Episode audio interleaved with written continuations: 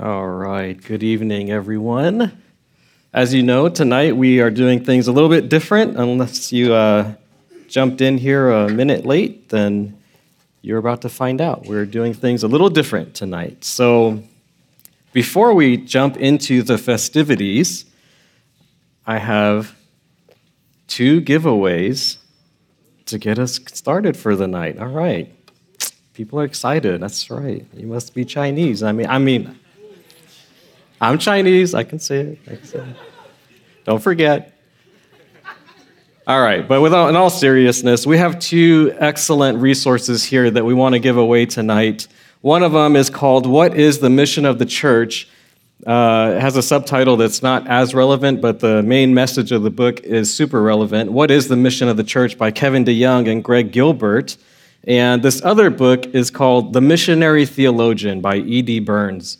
Both of these are excellent resources. You can get your hands on them tonight. That's right, tonight. If you can answer a couple of questions, which I haven't thought of yet, but maybe you can help me come up with some questions. First of all, I would like whoever walks away with these books, though, to actually want to read them and is interested and want to learn and grow in terms of their understanding of missions and their understanding of the church. So keep that in mind. So, who's interested in this book? All right. Where, where'd it go? Okay, one. This is What is the Mission of the Church? Very good book. If you haven't read it, you should read it. Um, the other one, Missionary Theologian, Sent into the World, Sanctified by the Word. Um, somebody on this side. All right, there we go. Boom. So after, you can come and grab them. So, normally we've been doing some uh, interviews with our core staff. Uh, we're going to forego that for this evening and just jump into what we have planned. Um, again, what we'll be doing is sharing a short testimony from myself, how the Lord has brought me and my family to come to terms, not come to terms, but come to have a heart and a desire to go serve Him in the mission field. So, you know, usually we start um, our evenings with reading the passage, praying, and giving an expository message. Even though tonight will not be an exposition of Scripture, it's still important for us to begin with the Word of God. So I want to read a couple of passages before we pray and before we go into our short testimony and our time of Q&A. So the passages will be on the screen. Um, if you have your Bible, feel free to open there and follow along as well. But the first passage is from Matthew 16, verses 13 to 18. And these are foundational passages for us to understand the church and the mission of the church. Matthew 16, 13 to 18. Now, when Jesus came into the district of Caesarea Philippi, he asked his disciples, Who do people say that the Son of Man is? And they said, Some say John the Baptist, others say Elijah, and others Jeremiah or one of the prophets. And he said to them, But who do you say that I am?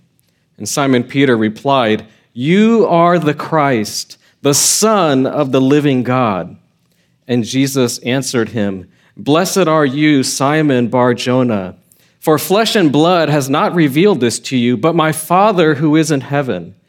And I will tell you, and I tell you, you are Peter, and on this rock, the confession that Peter just made, on this rock I will build my church, and the gates of hell shall not prevail against it. Our second passage is Matthew 28 16 to 20. Now the eleven disciples went to Galilee to the mountain which Jesus had directed them. And when they saw him, they worshiped him, but some doubted. And Jesus came and said to them, All authority in heaven and on earth has been given to me. Go therefore and make disciples of all nations, baptizing them in the name of the Father and of the Son and of the Holy Spirit, teaching them to observe all that I have commanded you. And behold, I am with you always to the end of the age. Now, please join me for a word of prayer. Our Heavenly Father, we are so incredibly thankful that you have revealed the truth of the gospel in your word to us that you've revealed your Son, the Lord Jesus Christ, and our Savior, our Lord, in whom we must believe and turn to for salvation, for the forgiveness of our sins, and for eternal life with you in heaven. Lord, we're so thankful that you've made the mission of the church so clear in your word, that you've shown us what our purpose in this life ought to be. And Father, not only that, but you promise to be with us until the end of the age. As Lord, we know this is a task that we cannot do on our own. It is a work that only you can do, and yet you lovingly decided to use us to accomplish your will. So, Father, what a privilege to be in your service, to be part of the church, and to be a tool in your hands. And so, Father, I pray that this testimony would be glorifying to you and encouraging to all of the brothers and sisters in Christ that are here tonight. We ask this humbly in Jesus Christ's name. Amen. So, as mentioned before, right, normally we would have a sermon, but we have a short testimony. And then we'll have Q&A with a lot of great questions about missions and what is missions and how we can be involved in missions. Now, some of you may know that I grew up as a Roman Catholic, and so I did not know the Bible at all as I was growing up. And then finally, many years later, I started attending a Bible church and reading the Bible, and eventually I got saved at the age of 28. And I really had a hunger for the truth. The Lord put this conviction on my heart that His Word is the truth. Right? Jesus said that He is the way, the truth, and the life, and that no one comes to the Father except through Him. And later in John 17, 17, in Jesus' high priestly prayer, he says in his prayer to his Father, Father, sanctify them in the truth. Your word is truth. And so the reality that the Word of God is the truth, that it is breathed out by God, and therefore it has the very quality of God in that it cannot lie, but it can only tell you the truth, that became an all important conviction to me. And it's one that all of us should have. So, with that in mind, I wanted other people to know the truth. I wanted them to know the gospel and to be saved. So I got involved in our youth group and eventually got to teach the Bible there and to teach Sunday school. And as I got to do that more and more, I just had this thought in my own heart and in my own mind. If I could spend the rest of my life teaching the Word of God, preaching the Bible, why would I want to do anything else? That was the beginning of the journey that eventually led my family and I to seminary. So Chen Pei and I, we visited the seminary. We got to see what it would cost in order to attend and to live in LA for four years. And we applied and we prayed. We prayed, Lord, if you don't want us to go down this path, please reject me from this seminary. Do not let me go into this if you don't want me to be doing this. And so we got accepted, and here we are. So I went to seminary thinking that I would just serve as a pastor somewhere in the United States, and I never really thought about missions, right? I just wanted to preach and teach the Word of God so that others could know and understand God better, and that the lost would be saved. Now, during my time in seminary, I heard about Bible institutions that were being set up across the world by people who graduated from our seminary. And the driving motivation that they have is the Great Commission, which we just read, and also 2 Timothy 2 2, which says, Paul writing to Timothy, he says to him, And what you have heard from me in the presence of many witnesses, entrust to faithful men who will be able to teach others also. So there's four generation, so to speak, there, right? Paul to Timothy, Timothy to entrust to faithful men who will also be able to teach others also. And so, another conviction that came in one of the classes, one of the professors reminded us that to whom much has been given, much will be required. So, all of that begins to weigh on your heart when you're engaging with the Word of God every day, preparing and training to teach and preach the Word of God. So, all of that amounts, all of that teaching, all of this background that we've given here amounts to what we need to do in life. What is the mission of the church? Right? And it's going to people who don't know Christ, right? Evangelizing to them. And if they were to become believers, if they become disciples and followers of Christ, then we want them to mature in knowing Christ and knowing His Word. And then from there, we want to develop leaders so that they can become elders and leaders of that local church. And then we want to repeat that whole process again. Right, so, also during that time, I had the privilege to co lead an STM out to Germany. And so I got a small taste of missions through that. So it was a great learning experience and also a sharpening experience for us to uh, really have a better grasp, a better understanding of missions and STMs. STM is short term ministry. Um, so we landed in Germany. We dropped off our luggage at the office of the host, and then we went to do evangelism in the streets of East Berlin. That was day one, off the plane into the streets. A part of that was to deal with the jet lag, but it was still awesome to hit the ground running. So we also served the local church later that week by running the kids program during their church retreat. Now, it doesn't sound like much to go across the world and to do something like that, but that was what that local church needed. That's what that local church wanted so that they could minister to their own people and continue to help strengthen them so that they would be better followers of Christ and better evangelists in their daily life. Now, we also got to ask the missionaries all kinds of questions and to understand them even more. And during that trip, another brother and I, we made a commitment. We made a commitment that as soon as we came back to the States, we were going to take at least an initial step to try and get involved in missions. Now, that brother and his family, they also have three boys. They just did their first year in Cairo, Egypt. And so he's out there, he's doing it. And as for my own family, Lord willing, we'll be heading out to Japan in about three months or in about 15 weeks. You know, when people ask me, you know, why Japan? You know, even one of my profs said, hey, man, like, you're half Hispanic, you speak Spanish, your wife speaks Mandarin, what are you guys doing? Like, well, the first part has to do with the providential leading from God. I've always been interested in Japanese culture and language, right? It's fascinating. Uh, the Lord also brought many Japanese people into my life, even though I was living in this small and poor country called Nicaragua. And I even got to study a little bit of Japanese in high school down there. And by God's grace, I wasn't a believer yet.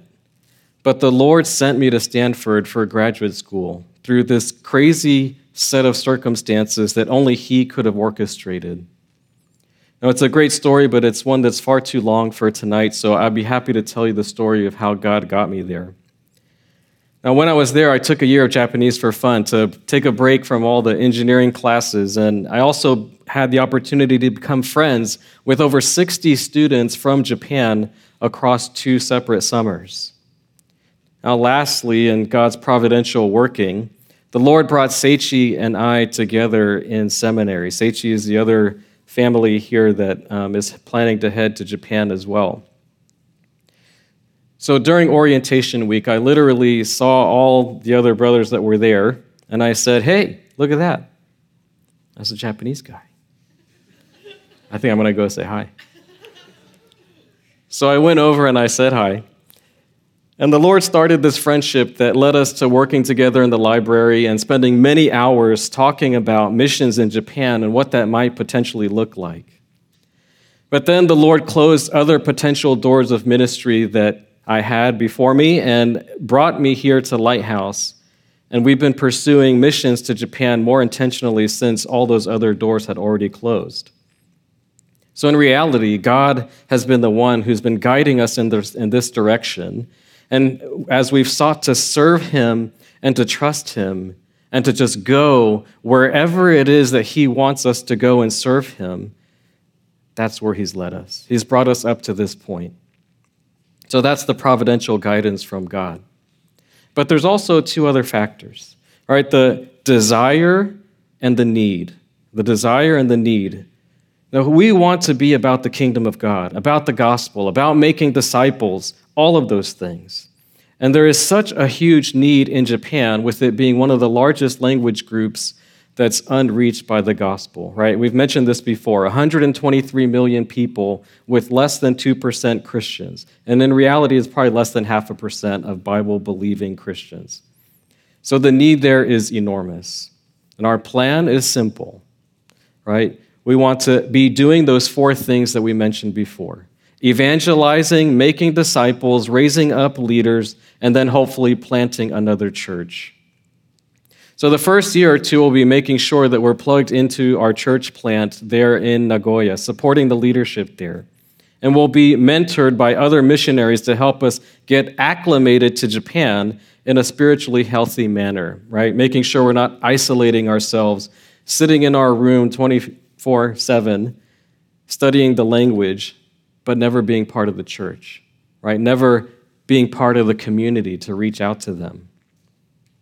So we'll also be spending our time there learning the language, learning the culture, connecting with the local community. Hopefully, with our kids being in school, they'll be able to make more connections. And so there's a lot more details about what we're planning to do in those first couple of years. And I'd be happy to share more about that um, if you want to. So please feel free to reach out to us and ask.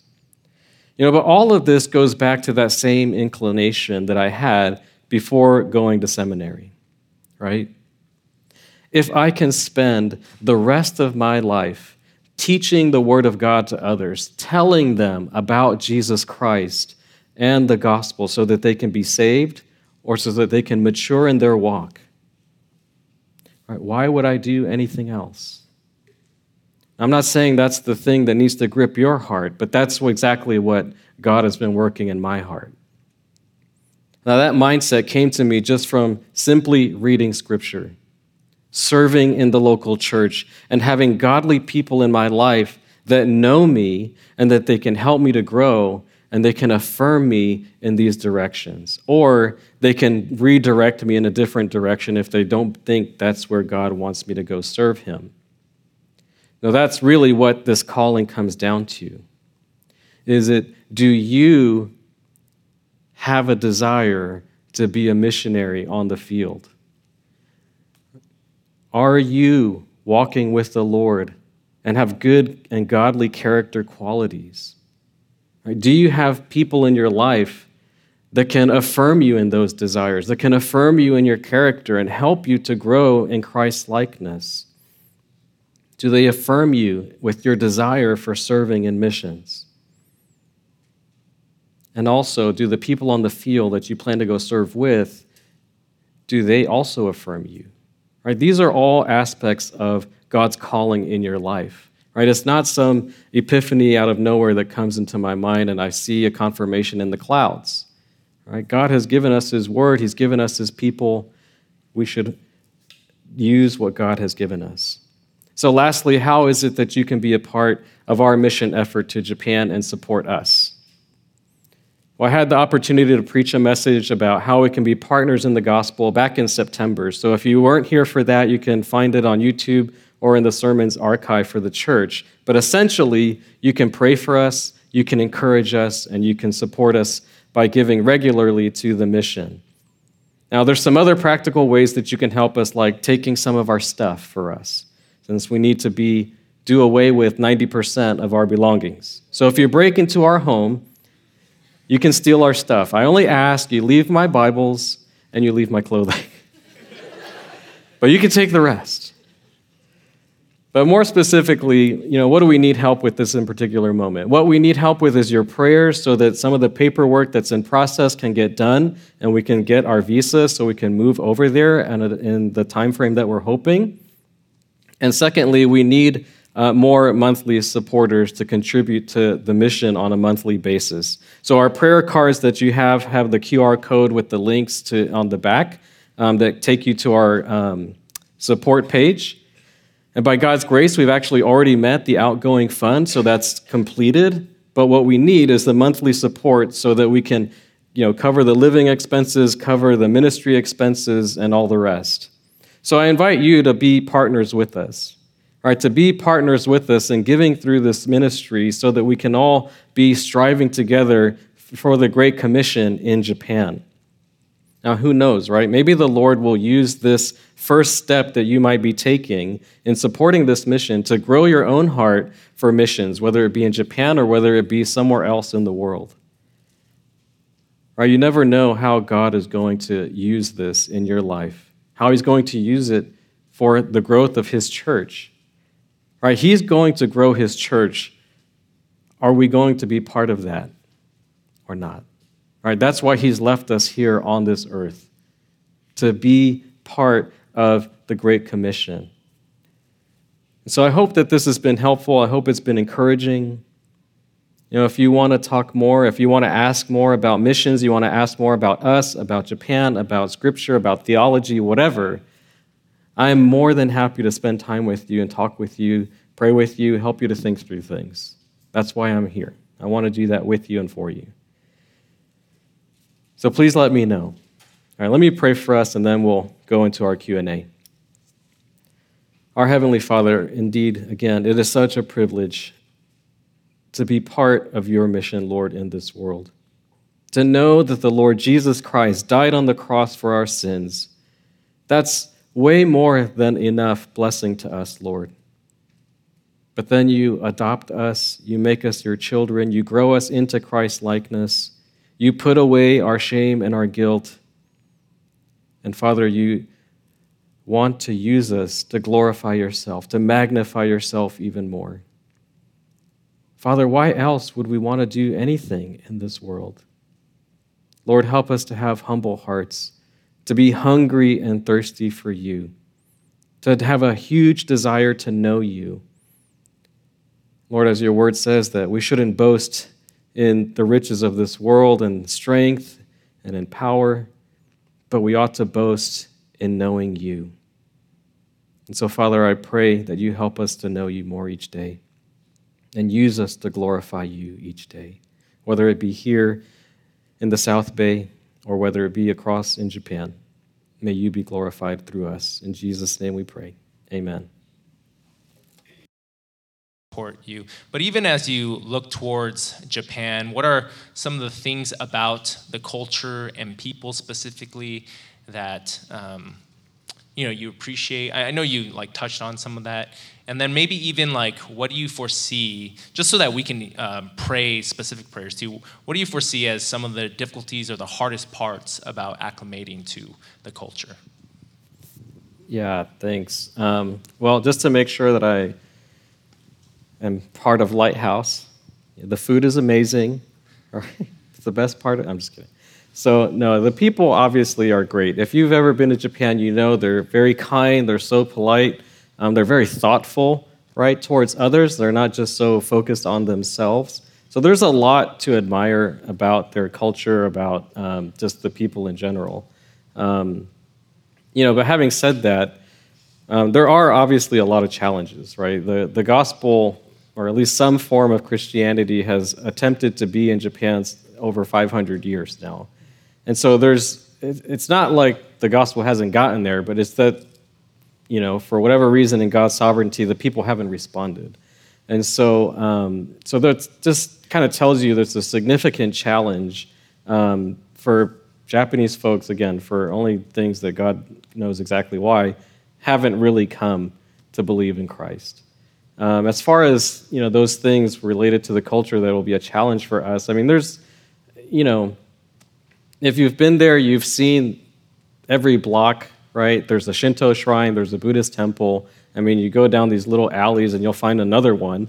I mean, they're just all over the place. And so that's so integrated into the culture um, and, and just into people's lives, right? It's not uncommon for them to be born and then they're you know inducted into life so to speak in a shinto shrine. They might get married at a christian church but then when they die they're buried and it's all handled through a buddhist temple because the state has given the authority to the buddhist temples to basically manage you know uh, the burials for everyone there. And so whether they call themselves religious or not i mean it's integrated into the into the culture into the society. And another part of that goes with it too right is some of the ancestor worship and Confucianism, et cetera, that just, it's all in there in their line of thinking. Um, so where that presents a problem to us is that, well, we're not familiar with those things, right? I mean, I'm not an expert in Shintoism, I'm not an expert in Buddhism, like specific Japanese forms of it, and how that all permeates their thinking, right? I think that'll be one of the challenges. I always share this story because I think it's funny. You know, like John is at a Japanese kindergarten right now, and he came back one day and he said, Dad, you know, we were throwing soybeans at demons on the wall today. And I was like, what? You're in kindergarten, man. and so every year around the, I guess this the Lunar New Year, they have this thing, right, where they, it's essentially kind of like a good luck, bad luck thing. Send the bad luck away, bring the good luck to me. Um, but they put these oni, like demon characters on the wall, and they literally they throw beans at it. and so, um, you know, that was at school that's going to be a challenge, right? How do I help my kids walk through that? How do they understand that? Right? Like, I don't throw beans at demons at home. right? So, I mean, there's just a totally different level of things that we need to navigate through that we're not familiar with, but we'll need to learn and help our kids try to think biblically, you know, through those things, right? Yeah. Thanks for sharing. Um, I guess follow up to that, you know, given how um, steeped Japan is in other religions, as well as the small percentage of the population that uh, is professing Christian. What is like the general attitude, perception of uh, believers, of you know followers of Christ out there? Like, are they you know kind of more like, well, good for you type um, approach, or is it um, is there you know disdain and looks of ignorance? Is there like a general, um, I guess, reaction when they find out you're a Christian? Uh, like from uh, like a non-Christian Japanese yeah. towards okay, yeah. So yeah, I mean Seichi, I think I can share this. I hope it's okay. It's fine. Um, you're you're leaving. no, so you know, Seichi shared this really touching, you know, testimony as well that him, um, you know, his mother became a believer, I believe, in Okinawa, and you know, her she was disowned by her family by for becoming a follower of Christ. And I mean, I'm assuming that had to do with, you know, who's going to take care of our body and our tomb and all this stuff when we're dead. You know, that all of that stuff plays into into um, the thinking there. Honestly, though, I mean, I just talked with somebody that just came back from Japan, and they were telling me, yeah, you know, they tried to share a little bit with one of the tour guides, you know, about Christianity because he was, you know, asking about Shintoism and all that. And it was, he said, like literally just one ear and out the other. And it, I don't think it's because they don't care, or they, I think it's they just have no idea, right? I mean, they don't know anything about Christianity, and other than, okay, like Westerners are Christians, right? Yeah. I mean, so they don't know any, I mean, yeah, sure, maybe they heard about Jesus, but they, they, they have no concept of God, right? They have millions of gods, right? And so I think really, I'm, I'm kind of to go forward with this you really have to start at the beginning, right? When you're trying to inform a Japanese person about the gospel, about Christianity, right? When I say the beginning, I mean the beginning. In the beginning, God created the heavens and the earth, right? They need to know that there is a God, the only God, who created everything and everyone, and that he has authority over everything and everyone. Because that concept just doesn't exist in their mind. And so, how are you going to explain, look, you are a guilty sinner before a holy God, and you need to repent from your sins and turn to Christ so that you can be saved? Like, that just doesn't compute because they don't have a concept of a God who created them and who has authority over them. And so, literally, beginning in the beginning, Genesis 1 1. And we need to work patiently, lovingly, kindly, you know, over time, building our relationships and walking them through all these gospel truths that we just take for granted because they don't have that foundation. Sorry, I kind of. No, I mean, preach. Go for it. Um, no, that's really helpful. And I think in a lot of ways, it uh, removes kind of the intimidation of missions because it sounds like you're loving people, evangelizing to them, thinking deliberately, how can I uh, minister to them and share the good news? So, I guess to change gears a little bit, what what distinguishes, say, um, packing up your bags, moving across seas to do foreign missions versus um, ministering locally, you know, like in our workplaces, um, within our neighborhoods, at home. Uh, what are the ways that you think about how over across seas missions is different than what we're doing here? And this is for, you know, for all of us. Yeah, I can share. I mean, I think I think missions is something that yeah, if you've lived long enough as a Christian, either you know whether it's a missionary coming and sharing at your church or they're about to leave like alessandro and seichi um, or whether yeah like for me in seminary i had a class on missions it's mandatory for everybody and and so i think yeah at, at some point for every christian you you think about missions um, just because yeah you're, you're going to come across the great commission at some point and think yeah am i doing this am i faithfully carrying out the great commission and so I think for someone who feels called to stay, that definitely still crosses my mind. And, and I think it's good, even though I feel like I've prayed about it, I've thought about it, and um, even after I, I pray about it again and think about it, and I'm still open to it, but even though I still feel called to stay, I, I feel okay because I've, I've prayed about it, I've thought about it, and I feel that there's still not only a need in, in places like Japan, but there's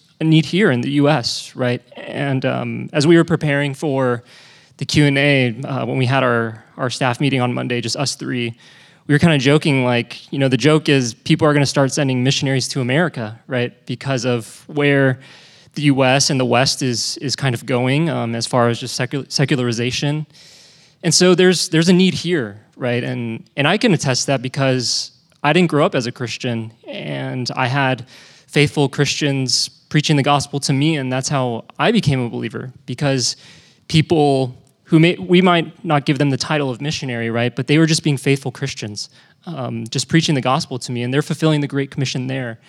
And so there's a need here. There's still a need here, and we all know people who are unbelievers in our lives that that need the gospel, right? And I have my family who none of them are believers, and and many of my friends from from growing up and and all that. So, so I think yes, you you can't be faithful, of course, um, staying here or or going and and yeah. So so for me and Alan, right, that's that's where we're at and and how we're thinking about things. Anything to add, Alessandro? Yeah, I, I agree. I think in essence, right, the mission of the church is the mission of the church, whether you're here in Israel or in Japan or whatever, right? Um, scripture, you know, is pretty, I think, clear on that. I think one like practical difference, if I can talk about that a bit. Um, I think is the um, you have to really try to not that I know how to do this yet, obviously, but we really have to put effort and thinking and praying into learning how to communicate the gospel to a different culture and a different language, right? Because you know it's easy for me to say, hey, like, are you guilty? about anything. Have you ever stolen a chocolate bar or whatever? And it's like, yeah, you know, you feel guilty. You know what I mean when I what I'm talking about when I say, are you guilty of sin? But them over there, it's more of a shame honor type of thinking, right? They're not so wound up with the whole guilty or not guilty thing. We tend to think about the gospel mainly in terms of justification, right? Like, how have you been justified by your sin or for your sins? But that doesn't compute as much over there. Not that it's not true, but it's because they just don't think about things that way. And so, you know, there's just this extra hurdle that we have to try to overcome. And, but it will be overcome through walking them through the scripture, right? Because the scripture is what God's going to use to work in their hearts to help them understand and know Him and know their need for Him, right? So it's, you know, there's this temptation to try to you know, what's the calculus to help this person figure this out and understand the gospel? But I think really the key is going to be just walking them, walking together with them through Scripture, whether, excuse me, they have a more shame and honor thinking or, um, you know, legal legal type of thinking. All of those themes are going to come out as we walk through the Scripture with them. So I think that's just one practical difference between ministering here and ministering over there.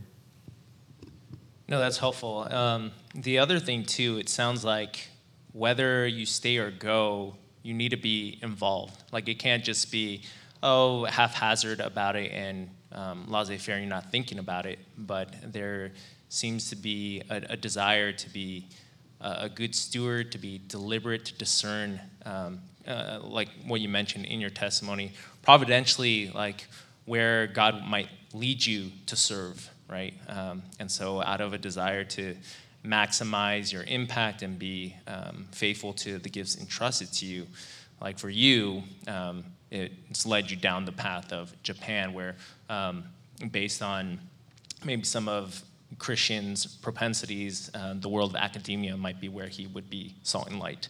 Um, another common, I guess, conception is how would how would you define missions? You know, is digging wells for water missions? Is um, providing um, medical aid in a foreign country mission? Uh, what constitutes mission exactly?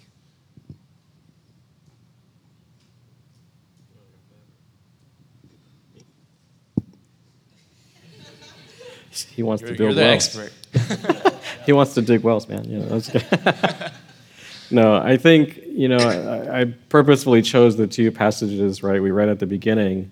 Um, you know, the um, the Great Commission in Matthew 28 at the end there, right? Because the main, I mean, maybe you've heard all this before, but the the main verb in that whole um, two verses of the Great Commission is to make disciples, right? Making disciples. And another important aspect of that is that that's given to the whole church. That's not just you, individual, go make disciples. Obviously, we all need to do that. But that command is given to the whole church, not just to the elders, not just to the pastors, you know, or the deacons, right? That's a command for the whole church. So that has to be, um, you know, what missions is all about. So as I tried to outline or, or share in the, in the um, testimony, right, how is it that we go about making disciples? Well, we need to go, we need to evangelize, right? Give them the gospel, explain to them, live with them, walk with them, explain the scripture to them. Then, once they believe, we need to help them to grow in maturity and Christ likeness. And hopefully, out of that pool, some of them will become elders of that church. And then we can go and plant another church, you know, somewhere else. Right? So, that is the mission of the church. If you read through the book of Acts, right, that's what you're going to see what Paul is doing. Right? He's going around on these three separate missionary journeys and he's evangelizing to them. And then he raises the disciples, he leaves elders in that location, and then he moves on to another spot. And then when he comes back, on, when it's his way back to Jerusalem, he actually goes back to visit all those churches that were planted, and then he goes and he strengthens those churches, right? In all of his epistles, that's the same thing what he's doing, right? He's strengthening those churches by teaching them doctrine you know, admonishing them, encouraging them, all those types of things. So if you read the epistles with that in mind and you read through the book of Acts, you're going to see that is the Great Commission. Right? And that's what Lighthouse, you know, is all about. Right? Fulfilling the Great Commission according or in the heart of the uh, the great commandments. And so, I mean, I love that motto or whatever you want to call it for Lighthouse. I just think it's amazing. It's so helpful to think about our life in that way. All right, we serve, we live to worship God and fulfilling the Great Commission in the heart of the Great Commandments. Um, what was the question? like what um, what oh, defines yeah. something as being missions? Yeah, no. So I really appreciate this question. The reason is because um, is it wrong to build wells? Is it wrong to do medical things out on the field? Of course not. Those are good things, right? Those are loving things, ways to love your neighbor. However, that can't be all of it, right?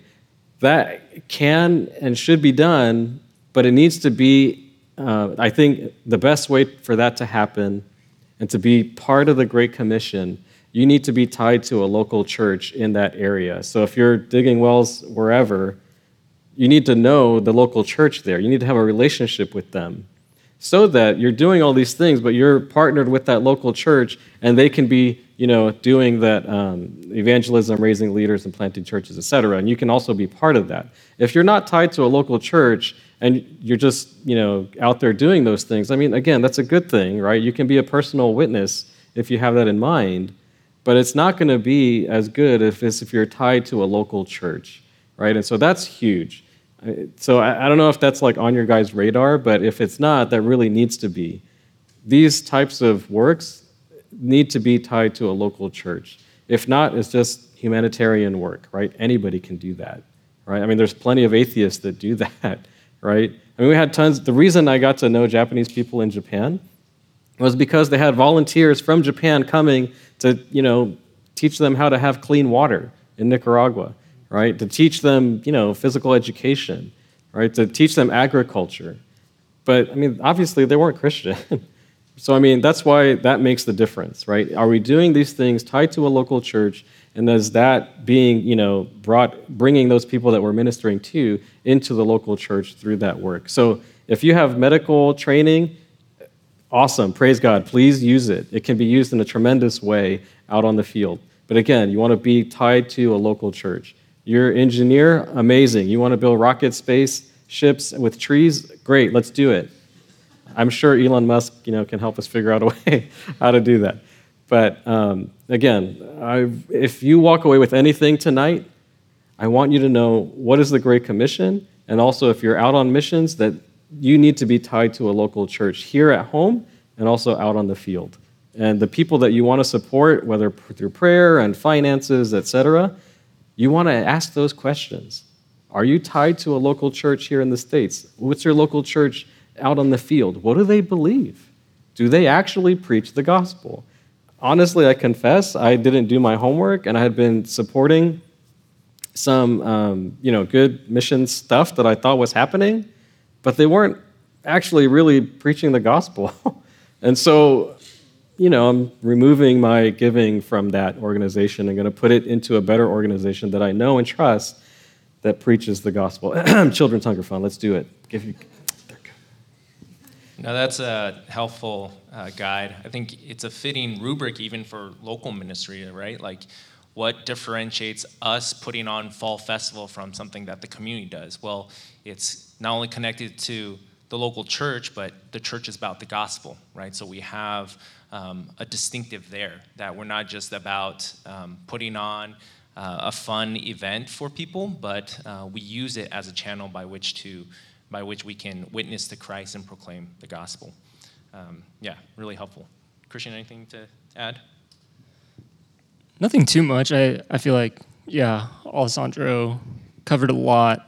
Um, it, it kind of reminds me of like a, a story when I was like just checking out church, like kind of just checking out Christianity. And like I, I feel like, yeah, I was maybe kind of at that point where I was close to becoming a Christian and I was understanding things and and I was becoming kind of interested and passionate about yeah, just like I don't know, loving people and you know, living a good life or whatever. I, I didn't have a full understanding of the gospel yet, but I remember I was still at USC at the time, and uh, there was a there's an organization that was a Christian organization, and uh, one of their things was uh, I think it was building wells, yeah, in, in just different parts of the world and um, just in, in countries in need.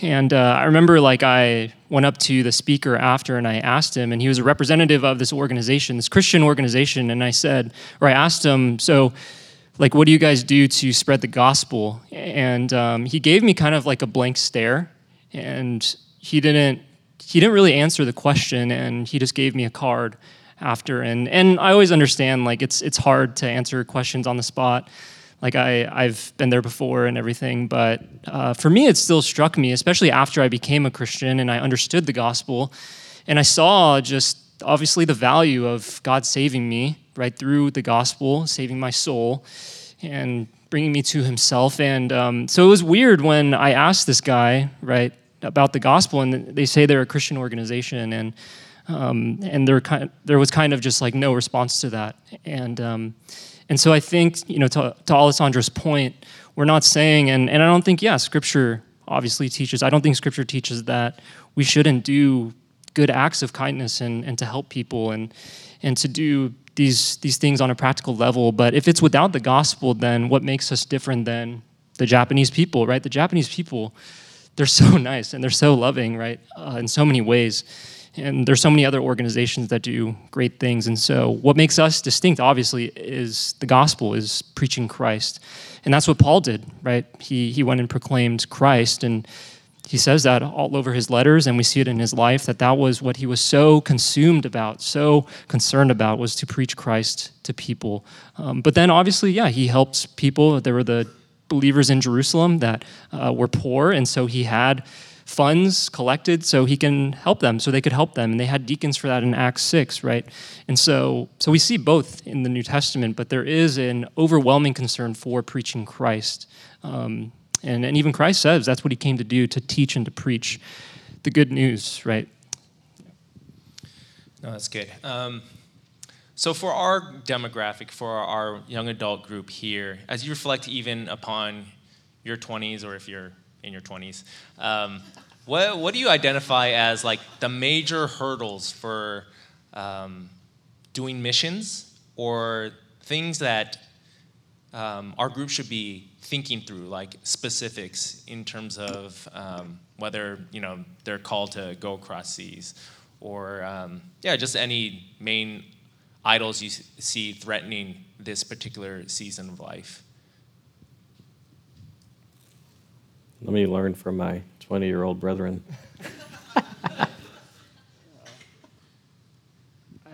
I mean, I, I've thought about this, right? And I think because I'm seminary trained, like there is maybe even, yeah, like, yeah, there, there might be more weight that I feel of like, man, yeah, I have the privilege of receiving an education here in the US where, yeah, like uh, at the school I went to, Southern Seminary, you have, yeah, so many people coming from overseas just to get education, an education here. And um, there was one guy in my class that his, his wife was still back at home in the other country and I don't think he saw her for like a few years, you know, and, and so it is a privilege to to have the education that we have, right, going to seminary, and so I feel that, but I think, yeah, one of the things I think about obviously is right is comfort. I think that's going to be for most of us probably the thing if we had to be honest with ourselves of that that's holding us back from doing missions um, is probably comfort and even good things, right? Like family, um, yeah, job, career, those kinds of things. And, um, you know, and, and that's tough because those things like, yeah, like family, that's a good thing. And if you want to stay here because you want to take care of your parents or, right, if you have kids and you want them to, um, to have their grandparents here or to be with their grandparents and, and those kinds of things, those are good things. And so that's where I think it's hard. And that's what, what makes idols hard and idolatry hard is it's deceptive and where I think we really have to wrestle and pray and, and ask people to, you know, help check our motives and see why we want to stay.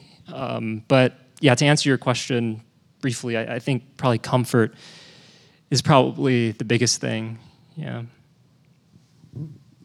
Do you identify any others, Alessandro? Even as you're thinking through your own journey, were there like, you know, core incidences or events where you're like, maybe not, or you know, I really have to wrestle through this, and God got me over it, and you know, like now I, I really am heading in that direction.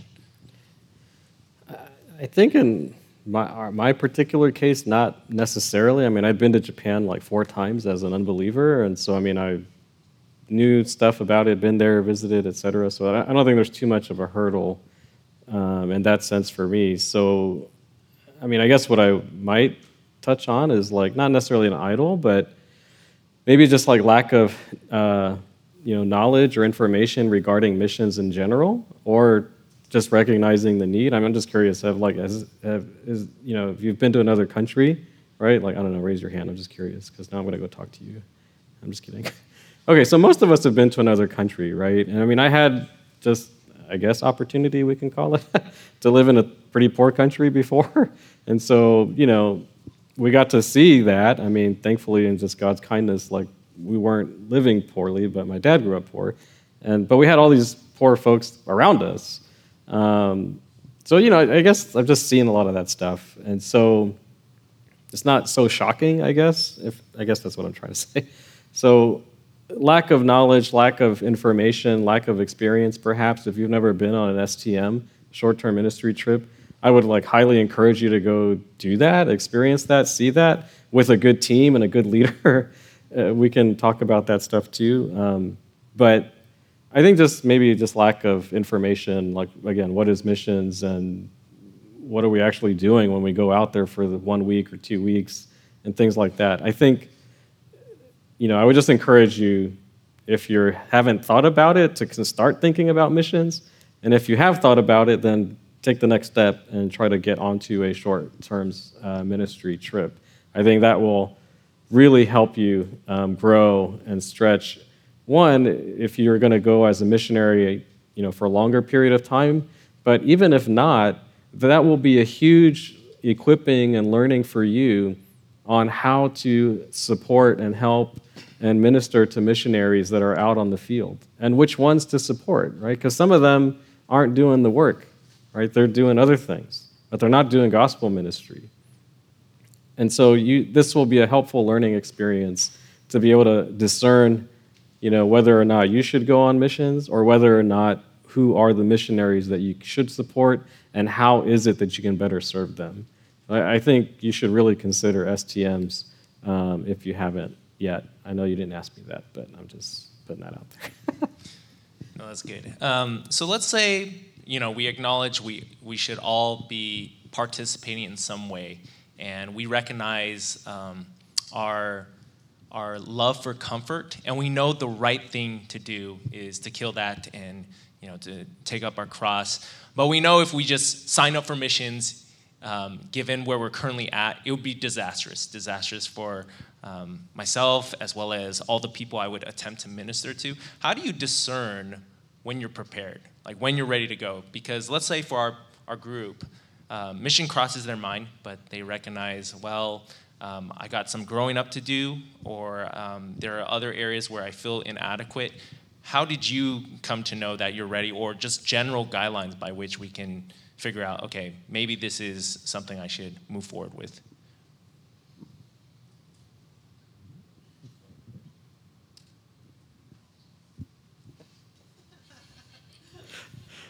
Yeah, I, I think this is a very important question. Um, yeah. So the way I, I look at this, and I believe it's a good, helpful, biblical way to look at this, is trying to look at it from you know the elder qualifications perspective. Now I, I know not missionary doesn't necessarily need to be an elder, right? So I will get to that. But in terms of discerning, right? I think if you look at First uh, Timothy, sorry, yeah, First Timothy chapter three, right, he gives the qualifications for an elder. Right? Do you have a desire for that office? Granted, he's talking about elders, but in this case, do you have a desire to be a missionary? Right? And then do you have those godly qualifications? Right? Do people know you as a godly person? Right? Do you know the word? Do you know your doctrine? Or do you know the theology? Even if you're not going to be a Bible teacher, but what is it that you believe about the Bible? What is it that you believe about Christ, about the gospel, etc.? And then I think the, the third part that I think is critical is are people affirming you in what you're doing, right? As you serve in the church, as you you know help with the children's ministry, as you teach the Bible lessons in there, as you you know disciple people, etc. Are people affirming you and seeing how you're serving in the church and saying, yeah, this brother, this sister, they're on the right track. They're, they're doing great. They are learning, they're growing, they're knowing their scripture well, they're being faithful in how they live out their lives. They have this desire to go and bring the word of God to people, to love and serve the church. If they're not, you know, maybe the people that are teaching the word up front, are they helping and supporting in whatever other capacities, right? And so that's where, you know, these medical missions and other things come into play because those can be extremely helpful um, administrative stuff, technology stuff, library stuff, whatever. And there's tons of ways that you can serve local churches, Bible colleges, seminaries that are out on the field, whether in Malawi, Africa, or in the Philippines, or in Tokyo, um, Russia, wherever. There's many different ways that you can serve, but you need to have those things in place, right? Do you have a desire? Right? Do you have the godly qualifications in your character? And are other people in the church affirming you, particularly the leadership and the rest of the church body? Right? I think those are critical aspects in terms of discerning whether or not I should move forward with missions or not. And, and again, like the STM thing is going to be one way to really help fill in a lot of that. The theology class that Seichi and um, Christian put together is going to be super helpful with that. Um, yeah.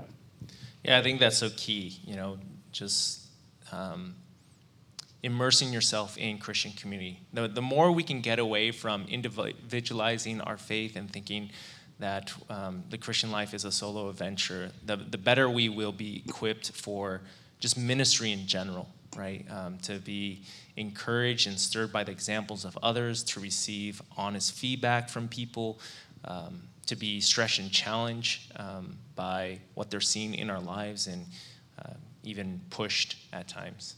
Yeah, yeah, if I can just add really quickly to that. Like before we came out to seminary, you know, sure, some people were affirming that we should come to seminary, etc. But I asked the pastor, like, hey, can I preach?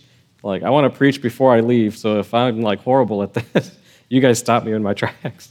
And so, I mean, I think that's the other thing, right? You can ask for those opportunities to serve in whatever capacity you're thinking of serving and get that feedback from those ministry leaders, from the elders, from the pastors, etc and they can help give you that input that you might need. Brother sister, you need to grow a little bit in this area. Hey, the way you, you know, responded to that question or that issue that came up, you know, maybe you could have tweaked it a little bit like this. And those are good things. We need to each other to grow. Um, so don't be afraid of that, I guess is what I'm saying. All right, our time is short, but I do want to um, ask maybe just a couple more questions. Hopefully, these can be more rapid fire. But um, aside, like usually when we think of support, especially at in this stage of life for young adults, we think of um, yeah financial support or praying. Is there other accessible small ways we can play a role in missions? Um, so maybe we could start there, and then I'll have one more quick question like just very practical, um, low hanging fruit, something that we can all strive for. Mm-hmm. I think something, yeah, something I hope to do when Seichi and Alessandro go to Japan is, I think, yeah, I, I think just checking in on them, um, right? I, I think, yeah, in a good way, like financial support is advertised a lot, um, and that is a great way we can serve. Um, and support them. But I think, yeah, even just the small things and in informal ways by just emailing and seeing how they're doing and, you know, just seeing if they want to FaceTime. And I'm sure even just talking to them and, and just sharing about what God is, is doing in each of our lives or what God is doing in our respective ministries, um, right? Like we're, we're always encouraged by that um, when we just talk to other believers uh, when we just catch up with people, right? Um, and so, for me, yeah, that's that's one way I, I hope to to serve and support them, other than the other ways that we've talked about before, the, the more common ways. And um, I mean, you could you could you know answer yourself, but I'm, I'm sure they would appreciate that too, um, because yeah, going to a new place and not knowing the language at first. Um, and even Seichi, who knows the language, right? He's talked about how difficult it can be, right? And and he's Japanese, and and so so yeah, I'm, I'm sure they would appreciate it. Just talking to familiar people and seeing familiar faces, even if it's over over Zoom and FaceTime. And I think just really quick, the key too is just to take initiative, right? Because I'm sure. Um, for Alessandro, his family, any other missionary, they're going to be swamped, right? Just trying to get their uh, kids used to the new school system or transportation or just assimilating into um, their area that they probably won't have a lot of bandwidth to be like, oh, I should, uh, you know, send a text message to Alan and see how he's doing. Uh, I probably won't even be on their radar, right? But um, we as a community we can pool our resources our efforts together just to be mindful of them and pursue them. I think that's a really simple way to encourage and love upon them. Anything else you might add alessandro? Yeah one sister i spoke with that you know has been on the field and you know she said what really helped and encouraged her was that the people that were walking with her were interested in the things that she's interested in with regards to the missions and ministry etc and so, in other words, right, taking interest in the things that are going on in their life, the things that are going on in their ministry, I think that goes a long way because, I mean, you know, I hear it time and time again when missionaries come back off the field for a furlough, for rest, for a brief time before they go back. you know, the people here, obviously, you guys are living your life. You got things going on. We, we have a life going on on the field. We're going to be in different places in our own life. But if you actually care and sit down and listen and ask questions and are interested and want to know more and how can we pray for you and how can I serve you and can I take you to In-N-Out, please, by all means. You know, um, you know those kind of things I think are going to really help the missionary because they're going out into this other place where nobody knows them and they're figuring things out. But then when they come back, everything's different.